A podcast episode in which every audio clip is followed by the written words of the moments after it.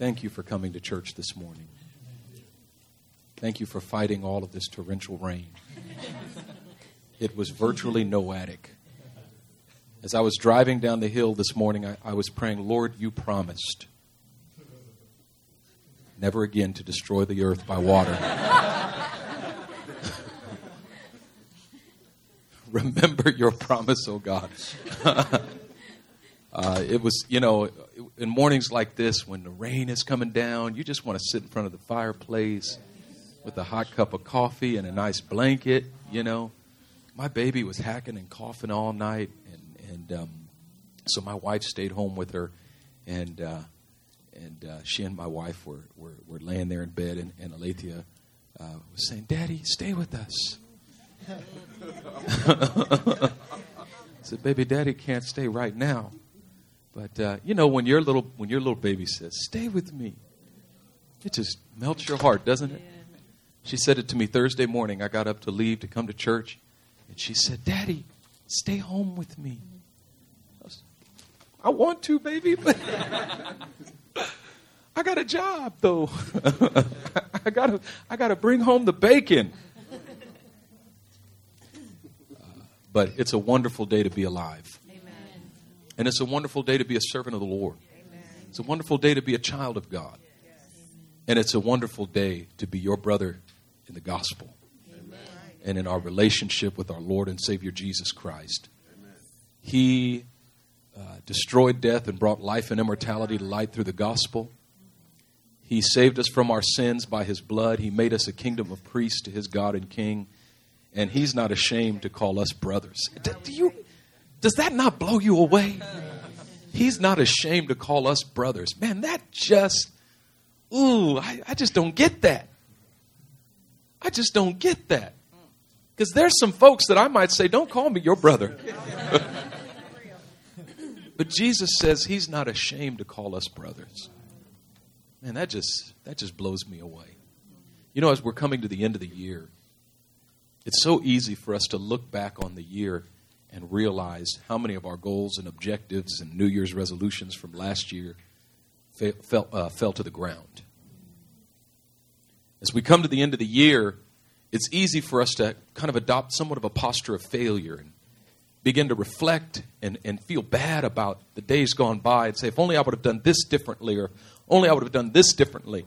And it's, it's, it's so easy to look forward to the new year with fear and to say, well, you know, if I failed this year, then who's to say I'm going to do any better next year? There are things that I've been saying every year I'm going to do, and I just haven't seemed to be able to do it. As we come to the end of the year, it's real easy to feel shame about the past year and to feel fear about the coming year. And the way we typically handle that shame and fear is thank God we've got a holiday season at the end of the year between Thanksgiving and Christmas, which gives us an opportunity to eat our sorrows away.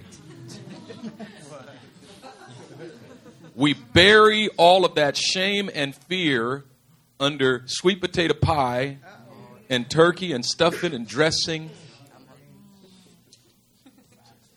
See, I think, I think the fact that the average American gains seven pounds between Thanksgiving and Christmas, which means that as a nation we gain a combined 2.1 billion pounds. It's amazing the whole country doesn't crumble.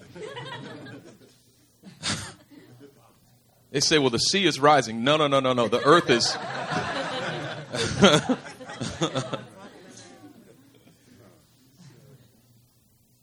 And I don't think it's just because of the holiday. I think what happens is that shame and fear begin to work on us at the end of every year. And we trade it for a renewed optimism on New Year's Eve night that lasts for at least two weeks into the next year. And what, what I'm beginning to see is that at the end of the year, as we come to the end of the year, shame and fear begin to pull us out of the present shame begins to take us into the past, and fear begins to pull us into the present, in, and pull us into the future. In shame, we regret the year gone by, and in fear, we dread the year to come. so that we are reliving the past and pre living the future, and the only thing we're not doing is living in the now, in the present. Now, when we talk about the presence of God, and the, the central truth of the Christian faith is that God is present, God is with us, God is here. And most of us struggle to understand the presence of God. Most of us struggle to experience the presence of God. We all want to know the presence of God in a deeper way. You ever feel the presence of God? You encounter the presence of God. We long for that. And, and one of the things that I've prayed as a pastor for the last nine years since we started this church is God, how do we usher people into your presence? You know our mission statement to provide the most count, powerful encounter with God imaginable through word worship and fellowship to people from all walks of life. When you come into this place, we want you to encounter the presence of God. But what I'm discovering is that presence is a temporal indicator. Follow me. You can only encounter the presence of anything in the present. You will not experience the presence of anyone if you're living in the past. And no one will experience your presence. You ever been you ever been hanging out with somebody who just wasn't there? You're like, "Where are you?" You wherever you are, you're not with me here right now. I don't have your attention. Where are you? What where is your mind? Your mind is either in the past or it's in the future, but it's not in the present, and so I'm not experiencing your presence. Because even though you're sitting or standing in the room right in front of me, I can see your physical body, but you're not present in the physical realm. And you're not in the spirit either.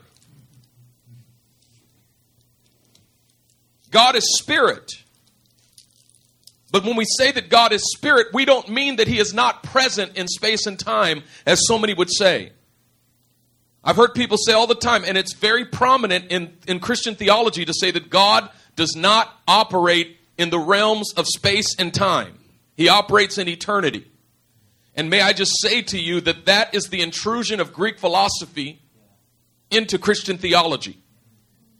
In the Bible, God is very present in space and time. He's not in some eternal realm somewhere on a cloud somewhere.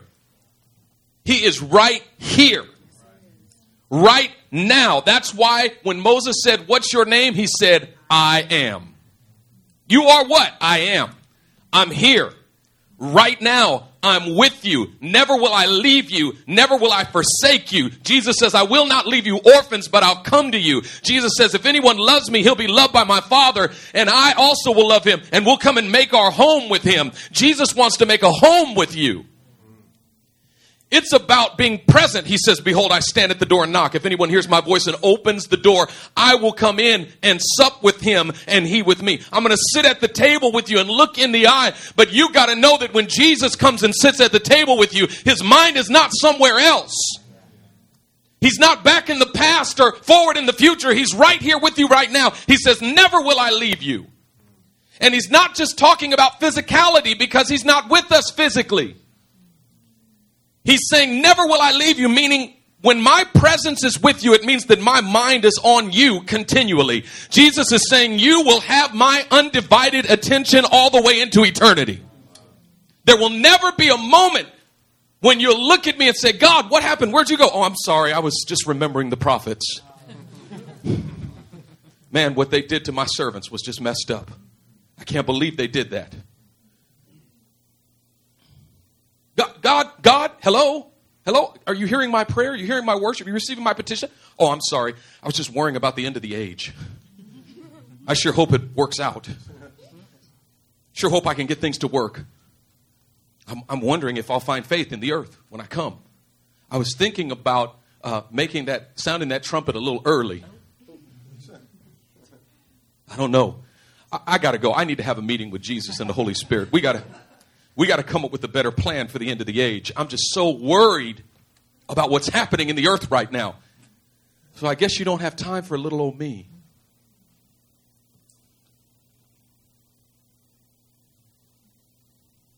When he said, I've inscribed you on the back of my hand. Can a mother forget the baby nursing at her breast? Do you hear what he's saying? Can a mother forget the baby nursing at her breast? At, at the moment a mother is nursing her baby, that is the most intimate moment between a mother and a child. That is the most intimate bond between two, between a mother and a child. When that baby is drawing nourishment from the body of, of its mother, that mother is connected to the baby and that baby is connected to the mother and there, that's a moment of intimacy. And God says, can that, even if that mother can forget the baby nursing at her breast, I can't forget you. I've inscribed you upon the palm of my hand. I can't look at my hand without thinking of you. He says in Jeremiah 29 11, I know the thoughts that I have for you. He says, I'm thinking about you, meaning I'm present with you. You are on my mind. What we are learning is that we can actually be present with people even when we're physically absent. I'm learning that if I just shoot my wife a text message in the middle of the day and say, I was just thinking about you, I love you. Even though I'm not physically in the room with her, she feels I'm present with her. Why? Because she's on my mind. Meaning, in my present right now, I'm with her. I'm with her right now. I'm with her. If, if, even if I don't send her a text message, but as I'm on the way home, I stop by the Vietnamese restaurant and pick up some pho and bring it in and set it before her. She, her eyes light up. She's so excited. You know what she's, she's thinking? You were thinking of me even when we were apart. I was on your mind. I was in your present. Even when I was not physically in your present. Learning to be in the presence of God starts with learning to be in the present. And the great problem in our culture is that we don't know how to be in the present. We are constantly looking for things to take us out of the present, things to cause us to forget the present, things to cover up what we're feeling in the present, things that will prevent us from having to deal with the present. We're constantly trying to escape the present. We want to go back into the past we either want to go back into the past and relive the glory days.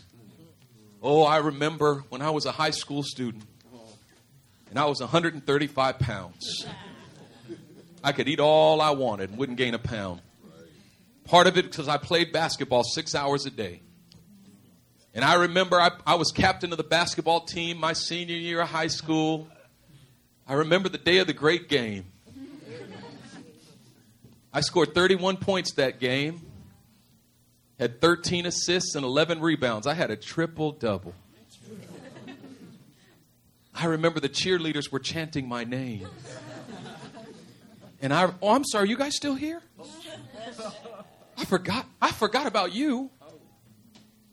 I was so busy wishing that I was still back here at this thing that happened to me 20 something years ago that I forgot that you're with me right now.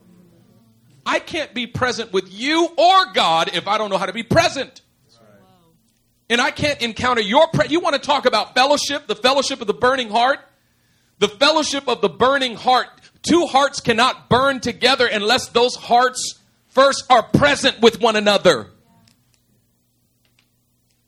God says, I'm with you. I am with you. When you walk through the waters, I will be with you. I will be with you.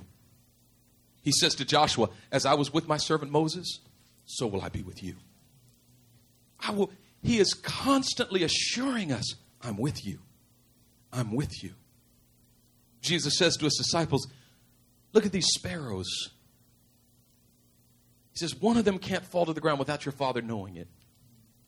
Don't you think that you're worth more to him than sparrows? Oh, you of little faith.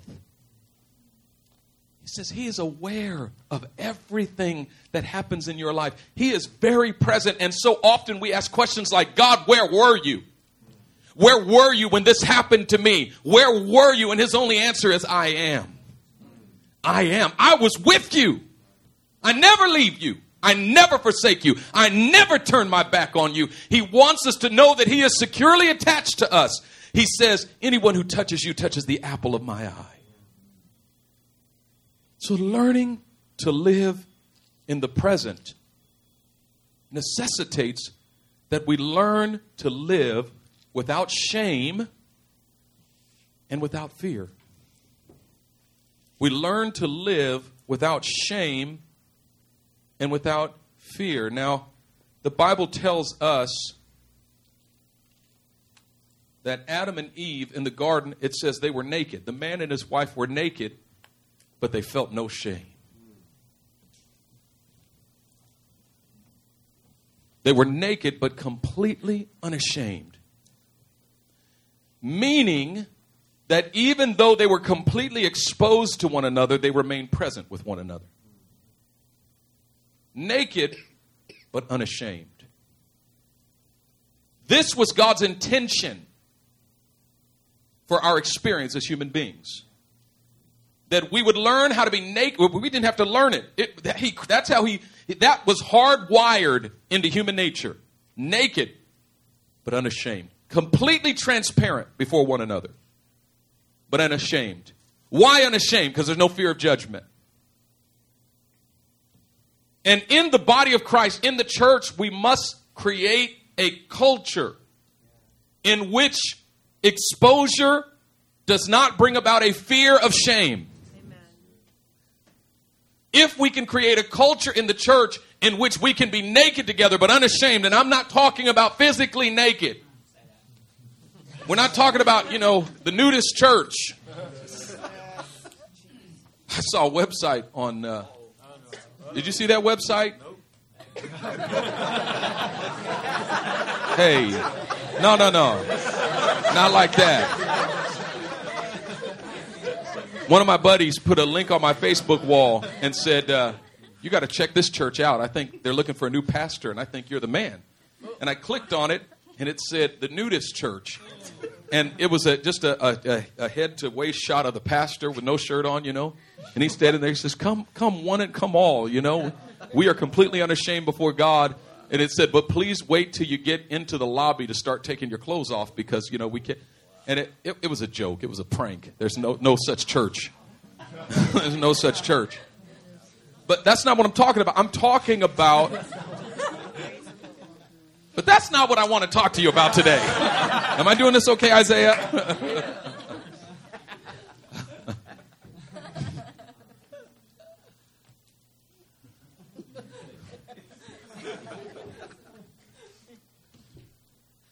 They didn't run from each other, they didn't hide from each other. They didn't disappear from the church for three months because they were going through a struggle. Amen. Amen.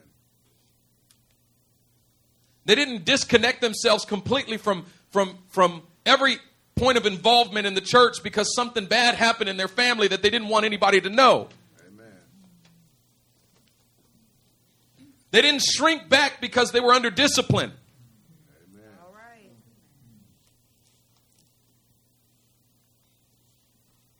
They said, I'm going to remain present with you. But after sin entered in, the first result of sin was shame. They looked at each other and realized they were naked, and the first thing they did was hid from each other. And that is the result of the fall. We think it's just natural. Well, I don't want anybody knowing my business. That's the fall. That's what Jesus came to, re- to, to redeem us from. He came to redeem us from our need to hide and they sewed fig leaves and covered each other. They covered themselves so that they didn't have to see one another. As soon as one of us is struggling, say, cover that up. I don't even want to see that. I don't want to deal with that. And we cover ourselves. You see, I could be going through the worst struggle of my life. Say, how you doing, brother? Oh, I'm blessed and highly favored. We start throwing out all of the Christianese. Ooh, I'm so good. I'm blessed and highly favored of the Lord. I am so thankful to be saved, sanctified, filled with the Holy Ghost, tongue talking. Hmm. This morning I was in my prayer closet. God was speaking to me. He gave me the Greek, and the Greek term for that was, Come on, just tell me how you're really doing. I said, Bro, I need you to lay some hands on me right now. I need, I need some help right now. Let me tell you how I'm doing. You got a minute? You got a minute? Can we sit and talk? Can you go get a couple other brothers to come pray for me too?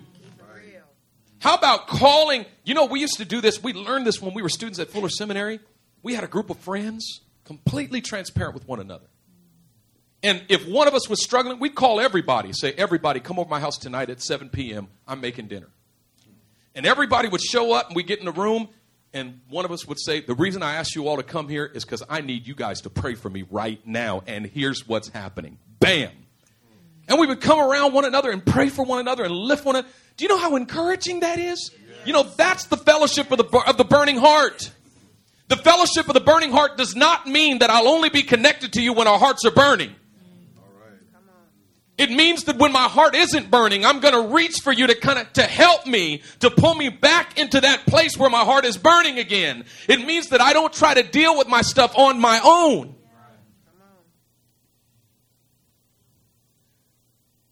One of my favorite psalms is Psalm 34. David says, "I will bless the Lord at all times. His praises will continually be in my mouth." And he says, "Oh magnify the Lord with me. Let us exalt his name together." My soul shall make her boast in the Lord. The humble will hear of it and be glad.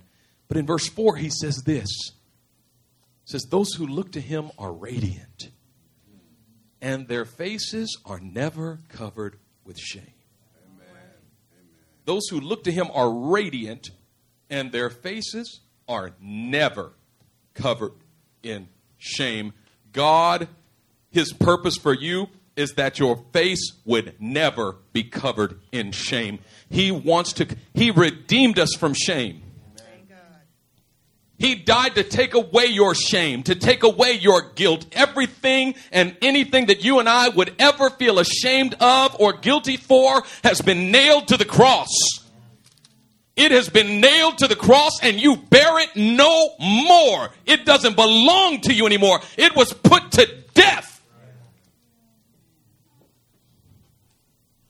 Parents, one of the most important things you can teach your children is how not to be ashamed, especially when they're undergoing discipline. To teach them, say, lift up your head and look me in the eye. I'm disciplining you because I love you, not because I'm ashamed of you. And we should never, ever, ever say to our children or anyone else, you should be ashamed of yourself. Don't ever say, no, you should not be ashamed of yourself. This is what you did, not who you are. You're only ashamed of yourself if it's who you are. But I'm going to teach you from a young age. I'm going to teach my daughter from a young, from her infancy how to separate what she does from who she is. Until you're not going to do that anymore. You're not going to walk in these ways anymore. But you're going to lift up your head and say, "This isn't who I am." And I'm being disciplined because I'm loved not because I'm rejected.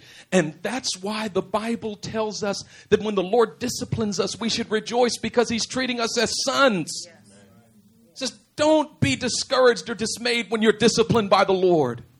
No, you've forgotten the word of exhortation that addresses you as sons. Whom the Lord loves, he disciplines, even as a father, a son in whom he delights. If the Lord didn't love us, he wouldn't discipline us. But when he disciplines us, it's because he loves us. And so we should come boldly before the throne of grace to receive grace in time of need. We don't come before the throne with our heads bowed so oh, I'm not worthy. I'm not.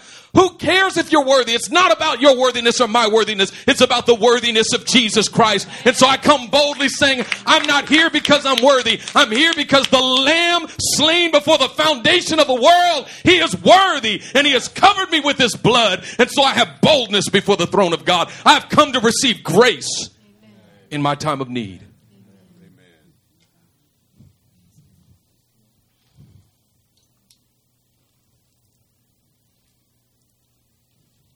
1 Peter chapter 2 verse 6 Peter speaks about the stone. It says I lay a stone in Zion, a chosen and precious cornerstone, and the one who trusts in him will never be ashamed. The one who trusts in him. Shame is a sign that you have ceased to trust in the Lord. Shame is a sign that you have ceased to trust in the Lord and you have momentarily sought to become your own redeemer.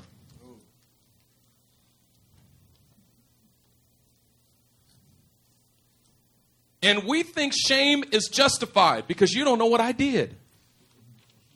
We think sh- there are moments and situations in which shame is justified. Let me tell you something, even if you messed up, shame is not justified. even if you did something terrible, shame is not justified. And let me tell you why. Because shame will keep you dwelling in the very thing that you're trying to escape. Shame means that you are meditating on what you did. You can only be ashamed when the meditation of your heart is what you did. The moment that we mess up, the meditation of our heart should not be what we did, but the meditation of our heart should be what Christ did. And we think shame only affects us. It affects everybody around you because you just disappeared from the lives of everyone who loves you. Just disappeared. We've seen some the effects of shame, haven't we? Right here in Emeryville, there was a superintendent at the school across the street. It was all in the news and in the paper. It was discovered that he had falsified his, his resume, had all kind of degrees in there that he never got, including a PhD and an MDiv in theology from a theological seminary completely falsified. You know what happened? All of a sudden, he disappears. And the kids lose their superintendent. How many times have we heard of it where a man is caught cheating on his wife? And when she finds out, he disappears, leaves her to raise the kids. He disappeared. Why? Because he was ashamed of what he did. Just disappear disappear. I know I messed up, so I'm disappearing. Shame causes you to, to, to, to play a disappearing act. You disappeared from the presence of people and you disappeared from the presence of God. Do you know what God would have us to do? He'd have us to mess up but remain present. All right, I messed up, but I'm here. I did wrong, but I'm here. And that's called taking responsibility for your actions. I'm going to face the music and say, This is what I did. This is what I did. And let me tell you something we got to break this off of this body. You know, one of the things that we need more of is public confession. But oftentimes, when I've talked to people and said, okay, you know what, you need to confess this to the leadership body, there have been times when I said to people, you need to confess this before the whole congregation. Oh, I can't do that, Pastor. I can't do that. Why not? No, no, I just, that's public embarrassment. You think you're the only one who did something? You think you're the only one who ever messed up? How are we ever going to build a culture of transparency in which we can be naked and unashamed if some folks aren't willing to be naked?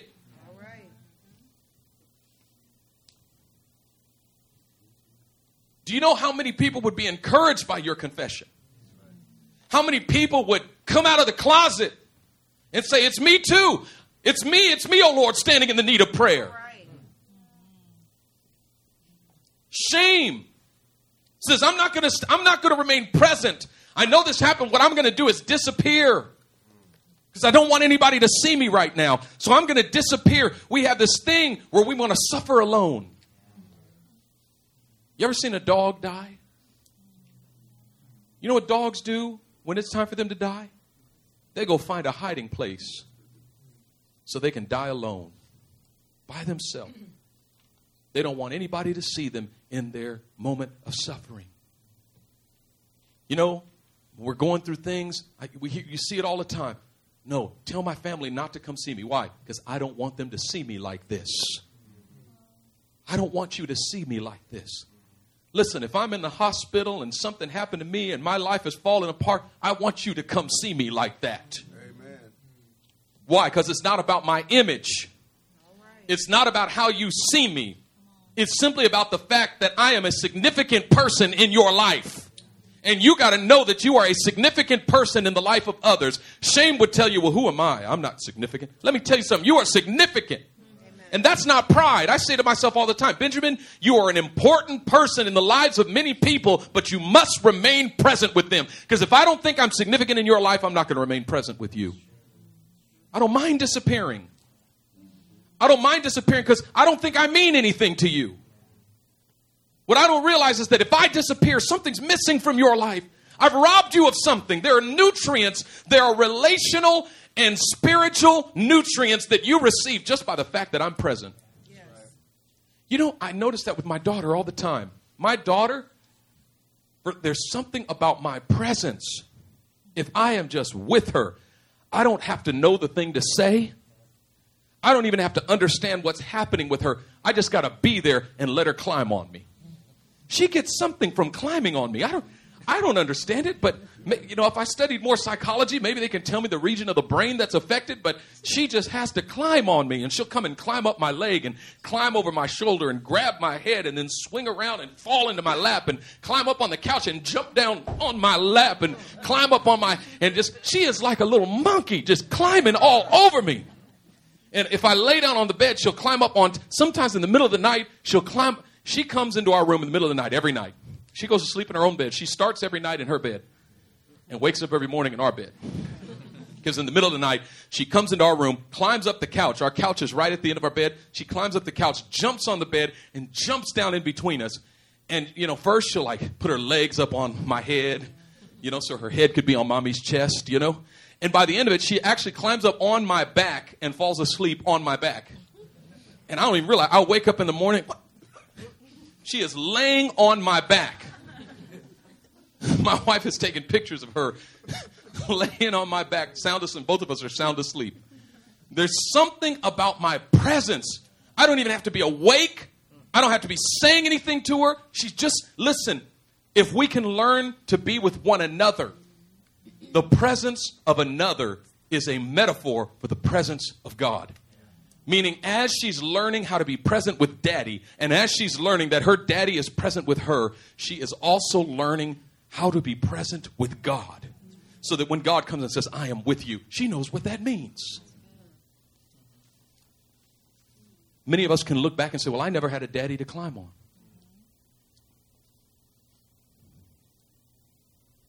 When my daughter cries, my wife and I both run. And part of it is, you know, we tried to get pregnant for eight years. So when you tried to get pregnant for eight years and suddenly one baby comes, you tend to overly baby that baby a little bit. you know, we've had to learn how to, you know, and we're still learning, you know, how not to make such a big deal out of stuff. And she goes, ow. We go, oh my God, what happened? Are you okay? Let me see it. We'll let daddy kiss you. You, you, you. You know what I mean? you know what I mean? You might look back and say, my parents didn't care. I grew up with my mom. She was a single mom. I might have come home with a broken leg. She said, Boy, that, that leg is okay. Just walk it off. I'm bow legged to this day because they didn't take me to the doctor when my leg broke. Mom, I got a gunshot wound. I got shot. Boy, go put some Mercurochrome on that.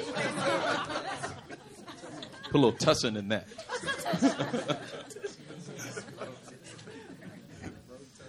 My mother said, my mother said her mother treated everything with blessed oil. Y'all don't know nothing about no blessed oil. You know what blessed oil is? It's olive oil that's been prayed over. Dog bites, just pour some blessed oil in it, put a bandage on it, and send it back out. Whatever it was, it was treated with blessed. We didn't have no money for hospitals in the ghetto.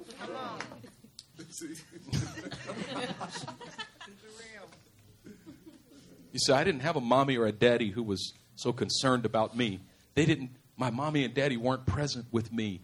So I don't know what it means that God is present with me. Well, let me tell you something. You know what fixes that is the body of Christ. The body of Christ. As we learn to be present with one another, I can't go back and be your mama or your daddy, but I can be your brother. I can be your brother or your sister, and I can be your spiritual father or your spiritual mother. I can be your spiritual uncle. I, in other words, we as the body of Christ, are responsible to create a spiritual family atmosphere in which every member of the body feels the presence of the body. So that it, you might say, I never knew what it meant that my mom or my dad was with me, but I know that David is with me. That there's somebody in this room, there's somebody in the body that I can say, He is with me. I feel that you're with me when I'm going through a struggle. And because I know what it means to know that you're with me, I know what it means to know that, know that God is with me. Yes. You are a metaphor for the presence of God. We are representatives of Jesus Christ. But if we're absent from one another, we don't realize that we are teaching a theology lesson. we are telling the people around us this is how God is.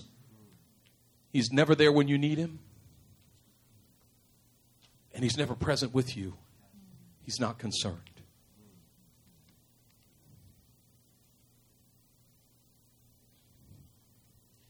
I was thinking about that passage there in Mark chapter 5 when Jairus, the synagogue ruler, you know, I, I, I, told you before that there's a very prominent teaching that says God is not present in space and time, and how I disagree with that. But even though He is present in space and time, He doesn't experience space and time the way we do. Yeah, that's right. His experience of time is completely different than ours because He's Lord over time, whereas we tend to be governed by it. Right. Yes. Nothing strikes fear in you and me more quickly than looking at the clock and realizing you're late for something. Oh my God. It's already eight. Oh Lord, I'm supposed to be at the office at eight thirty. I'm in the shower. I got to get out of here. Why? Because the clock said so. God is never tyrannized by time. God does not experience the phenomenon that we call urgency. Yes. All right, all right. We are tyrannized by ur- urgency. But God always seems to have all the time in the world. You know why? Because He's Lord over it. He can stop it. Joshua, just stretch out your hand towards the sun and command it to be still. Be still. And God says, Son, stop. He can extend the day and make it last as long as He wants it to last. With Him, a day is like a thousand years, and a thousand years is like a day. So He's never rushing when there's an urgent situation. You and I, we're under this tyranny of the urgent. It's urgent. God, I need you right now. And God is just relax. I'm coming when I'm coming. I'm still taking a nap. But don't you know that this boat is sinking and the wind and the waves are blowing and Jesus is under the boat asleep on a cushion? The disciples are on the deck of the boat and it is urgent. It is urgent. It is, we're going to die in like 18 seconds. And Jesus just laid out there sleep. I got all the time in the world. Here, this man, Jairus, he's the ruler of the synagogue in Mark chapter 5. He comes to Jesus and he says, My daughter is terribly ill. She's dying. And Jesus says, I'll come and heal her. Let's go.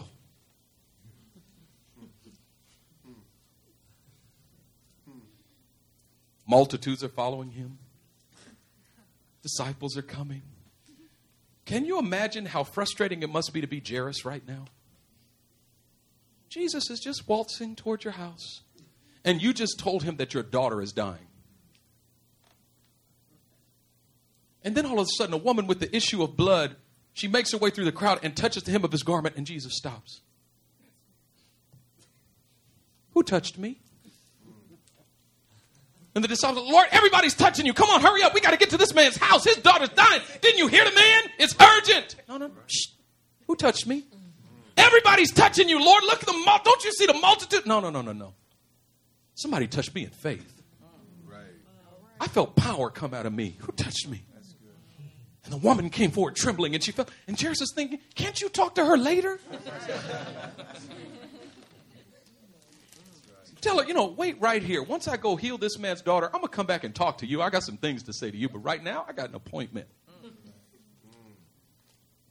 And she told the whole story. She took the time to tell the whole story. It says she told him all. It didn't happen in a second. She said, Lord, I have had this illness for 12 years. I suffered many things under many physicians, but nobody could heal me. And I, I, have been, it's like I've been on my period for the last 12 years. But I said if I could touch the hem of your garment, I'd be made whole. So I pressed through the crowd, and now the whole multitude, oh my Lord, she touched me when she was bleeding. I'm all every, I'm defiled. I'm, all, I'm defiled. Oh Lord, you defiled. Everybody's mad. You defiled me. She said, but wait, wait, wait. The moment I touched the hem of his garment, I was completely made whole. Yes. Jesus says, Peace be unto you. Don't be afraid. Your faith has made you whole. And Jairus is thinking, Great, great, she's healed. Let's go. so Jesus turns and says, Where were we? Jairus, shall we? and all of a sudden, two men come and say, Jairus, don't bother the teacher anymore. Your daughter's already dead. And Jairus is thinking, Oh, great! if it wasn't for that woman back there.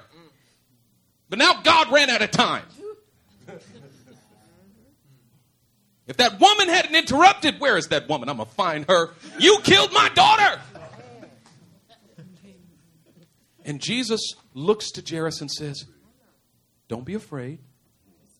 Just believe. You know what he was saying? Jairus, your mind has already run ahead to your house and anticipated the response of your wife. Your mind has already ran ahead and seen your wife there at the house mourning and weeping. Your mind has already run ahead into the bedroom where your daughter is lying dead on the bed. Your mind has already run ahead to the funeral where you and your family are going to stand around a casket and weep and mourn. Your mind is running ahead in the future. That's what fear does. It takes you into the future where you begin to pre-live things that are not even yet a reality. He says, don't be afraid. Yes. What he's saying is, Jairus, come back here to the present and bring your mind out of the past where you're regretting the fact that we stopped to minister to this woman. Get your mind out of the past where you're looking back at this woman and saying, Why did you interrupt us on the way to save my daughter's life? Get your mind out of the past and come back here, Jairus. Don't be afraid.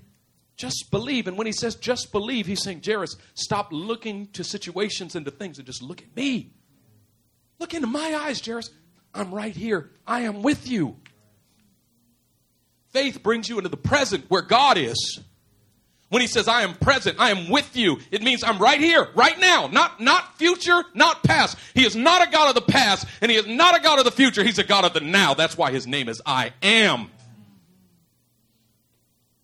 And when it says he's the God who was and is and is to come, it means that he was present in the then, he's present in the now, and he will be present in the future. But he is always now. He is with you at whatever point you are at now. Don't be afraid. Just believe. Walk with me, Jairus. And no, I'm not going to walk at your pace. No, I'm not going to get you to your destination in the time that you want me to. Walk with me, Jairus. I'm here now. I'm here now. And when he came into Jairus' house, there were mourners and flute players, and people were wailing and mourning. And he says, Jesus says this. Now, watch this. What's all this commotion? She's not dead, but sleeping. And everybody laughs at him, and the next thing he did is he put them all out. He saw that what was present was unbelief. And so he put it out.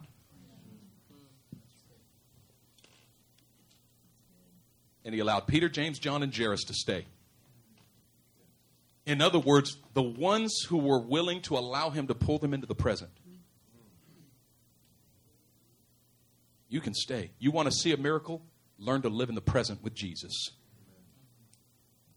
Learn to walk with him. Stop fearing. Learn to say, as David said, even though I walk through the valley of the shadow of death, I will fear no evil. You are with me. When? Right now. I will fear no evil. It doesn't matter what's coming. You are with me right now. I can look into the eyes of Jesus and know He's with me right now. I will fear no evil. And there's nothing more powerful than to look into the eyes of a man or a woman who knows how to walk with Jesus in the right now. How to look into the eyes of a man or a woman who is walking with Jesus without fear and without shame. You know what it does? It strengthens you. There's some people that are walking with Jesus so firmly established in their walk with Him that they don't feel shame and they don't feel fear. When you look into their eyes, you're strengthened. Just by looking into their eyes, you feel fear melting off of you. You feel shame and anxiety melting off. I can't be afraid. Why? Because I'm looking into the eyes of someone who walks with Jesus and know I'm not chasing after him. There's so much talk about chasing after God. I'll forever be chasing after you. I'm chasing after you no matter what I want. No, I'm not chasing after him. He's not running from me. You can only chase someone who runs from you. He's running to me, not from me.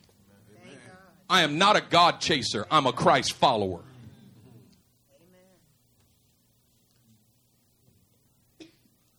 And Jesus comes into the present with this girl. She's dead. She's gone. She's not there. But Jesus speaks to her as if she were still there. Little girl, Talitha, cum, arise. Talitha, cum. You know what resurrection is? The power of the resurrection is the power to speak into the life of someone who is not present and bring them back to the present. And some of you here today, you're like that little girl lying in that bed. You're not even here. Some of you had trouble even hearing the words of my mouth because your fear took you into the future to something that's coming, or your shame took you into the past to something that happened. And you had trouble even staying present for some of you, it was sorrow, like the disciples when Jesus was in the Garden of Gethsemane and he found them sleeping. And Luke tells us that they were, they were exhausted by sorrow. And he says, Can't you watch with me this one hour? Their eyes were heavy with sleep. They lost consciousness. They couldn't be present with Jesus because they were exhausted by sorrow. Some of you here today are exhausted by sorrow, and it's taken you out of the present. But the word of the Lord is here today to speak. Talitha. Cum I know you don't know how to be here, but I know how to call you here. I know you don't know how to get rid of your fear or your shame, but I know how to call it out of you. I know how to look into your eyes and say, Don't be afraid. I know how to look into your eyes and say, I've taken away your shame. I know how to strengthen you. I know you don't know what it's like to have a father who's with you always never leaves you, believes in everything you do, there to strengthen you and uphold you and won't let you fall. But I'm here to tell you that I am that Father. I am that I am. You go tell the Israelites that I am.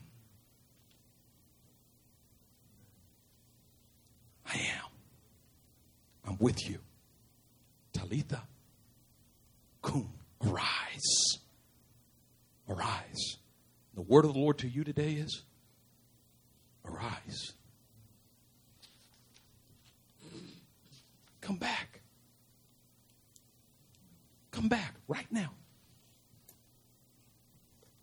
Right now. He's walking with you. He will not let you go. He will not abandon you. I am with you. I will not leave you. I will not forsake you. I'm with you always, even to the end of the age.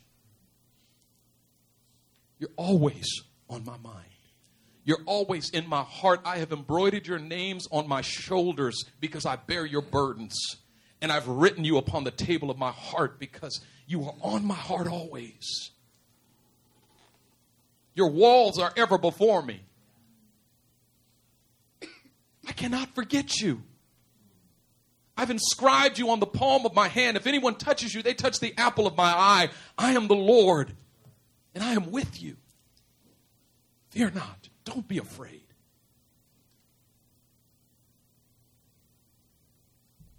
Don't be afraid. And don't be ashamed. Because instead of shame, my people will receive a double portion and inherit blessing in the land. Let's pray. Bow your head.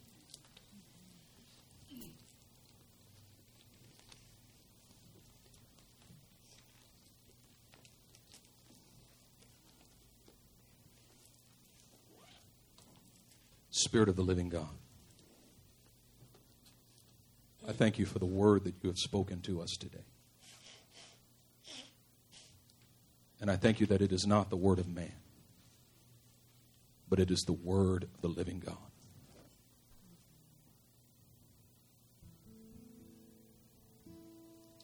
Holy Father, I pray that by the power of your Spirit, you would sovereignly open up the doors of our hearts. That you would implant this word in such a deep place that you'd cause us to live it, that you'd cause us to walk it, that you'd cause us to believe it with the depth of our being.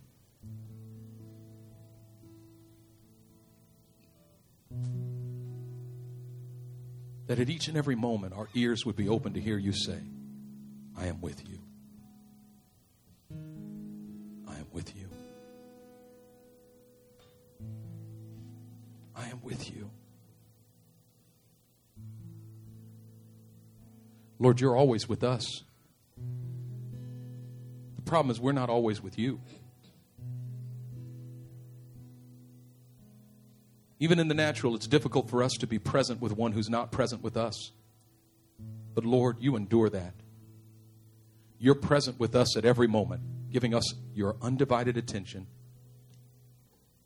But most of the time, we ignore your presence. We acknowledge your presence this morning. We hear you say, I am with you.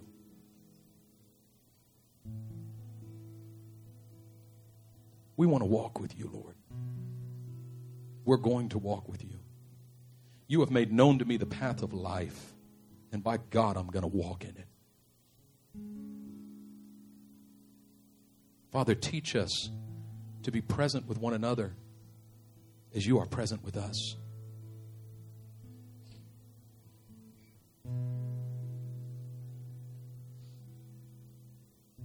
that we would know your presence as the source of our peace. As you say, Peace be unto you.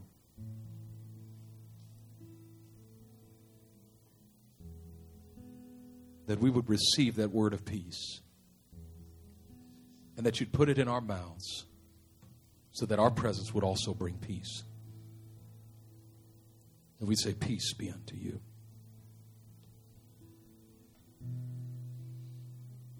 strengthen and encourage each one.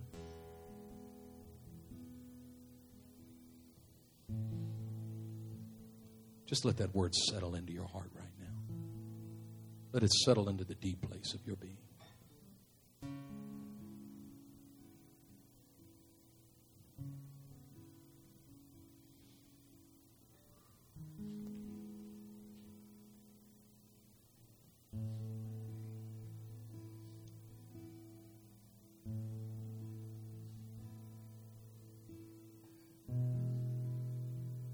Fear not, for I have redeemed you. I have called you by your name. You are mine.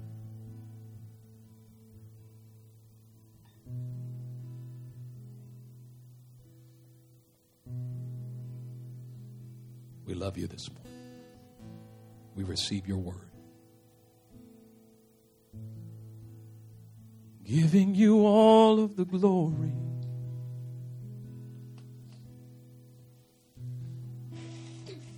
Giving you all of the glory. Yeah, I'm giving you all of the glory. Mm, we're giving you all of the glory. You are with us.